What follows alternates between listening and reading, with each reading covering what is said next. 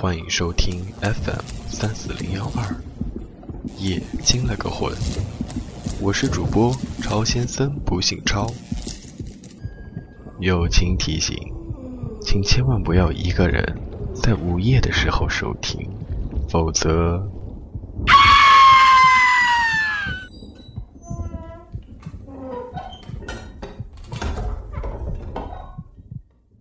今天的故事名字叫做《鬼屋下集》。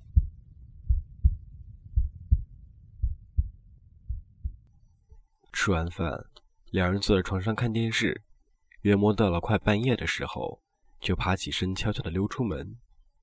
天很黑，没有一颗星星，夜很安静，静得让人有些害怕，连微弱的虫叫声都能听出节奏。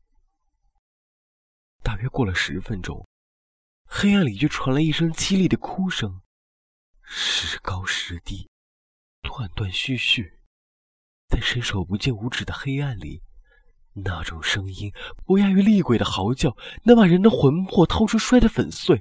曾秀拖起女人撒腿就跑，连何时丢了鞋子都不知道。两人跑到家里，一屁股坐在板凳上，张着口喘着粗气，半天都说不出话来。曾秀的脸像一张白纸，没有了一点血色。那个晚上，两人躺在床上，没有熄灯，睁着大眼不敢合上。还是曾修的女人先开了口：“你只管拉着跑了，到底听清了没有？是不是有人的哭声？要不你再去听听，这事还用说吗？分明就是有人在哭。莫非娘真的显灵了？”曾修依然心有余悸：“我可不敢去了，就算不是真的，也不敢再去。”大半夜的，让人听得头皮都发麻。不过你的胆子还不如我大呢，连狗叫一声都能把你拉得下裤裆里，还老爷们呢！哼，老娘真没把你当做个男人。曾秀翻过身，不再说话。这些年来养成的习惯，只要他不愿搭理女人，就用沉默来抗议。不知道什么时候，两个人的上下眼皮都开始打架。迷迷糊糊中，曾修媳妇儿看到婆婆正站在眼前。她披散着头发，舌头耷拉到嘴外，瞪着愤怒的眼睛，鼻孔里还流着鲜红的血，分明就是吊死时的模样。他伸出干瘪的双手，用力掐住曾修媳妇的脖子，长长的指甲嵌进肉里，越掐越紧，越掐越深。曾修的媳妇感到呼吸窘迫，几乎透不过气来，窒息一般难受。他想喊，但是喊不出。越是用力，越是喊不出。他用手拼命拍打着胸口，终于他挣扎着坐了起来，浑身大汗淋漓。曾秀媳妇儿被噩梦惊醒，他妈的一声坐了起来，惊魂未定的喘着粗气。村里人很多都知道了曾秀老屋闹鬼的事儿，一时间传得沸沸扬扬，人心惶惶。人们说是曾秀娘阴魂不散，找曾修媳妇儿讨说法来了，谁让她不孝敬老人？也该让他长点记性。曾修媳妇儿请来一个神婆，神婆摆了香案，上一炷香后，便两手拿着在曾修家来回走动，嘴里还念念有词。等香烧到一半，就把香插到香炉里，然后再咕咕囔囔地说了一通。事毕，神婆对曾修女人说：“你看这香灰啊，直上直下的不倒，说明真的有神人在此。多烧点纸钱。”把神人送走就行了。曾修媳妇儿把点好的元宝和纸钱放在香案前，边焚边喃喃自语。等纸钱烧成灰烬，曾修就在地上咚咚地磕起响头。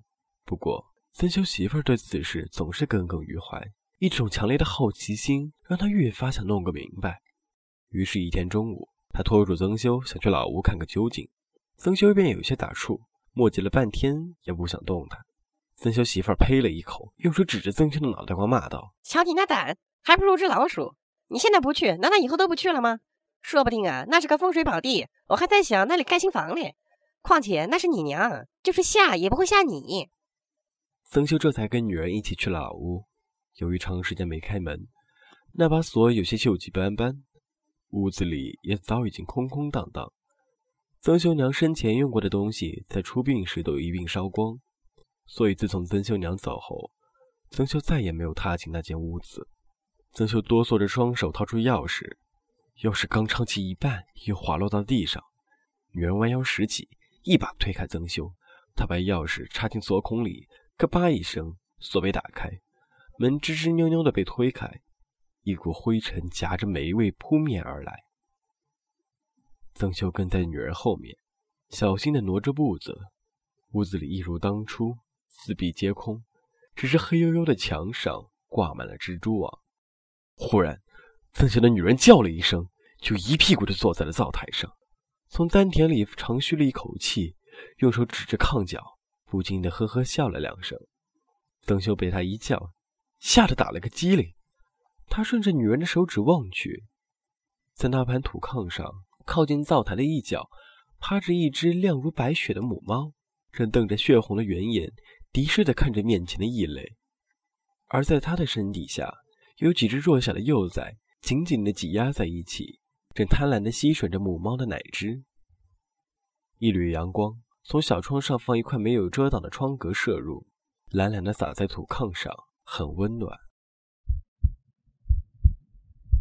感谢您的收听，这里是 FM 三四零幺二，夜惊了个魂。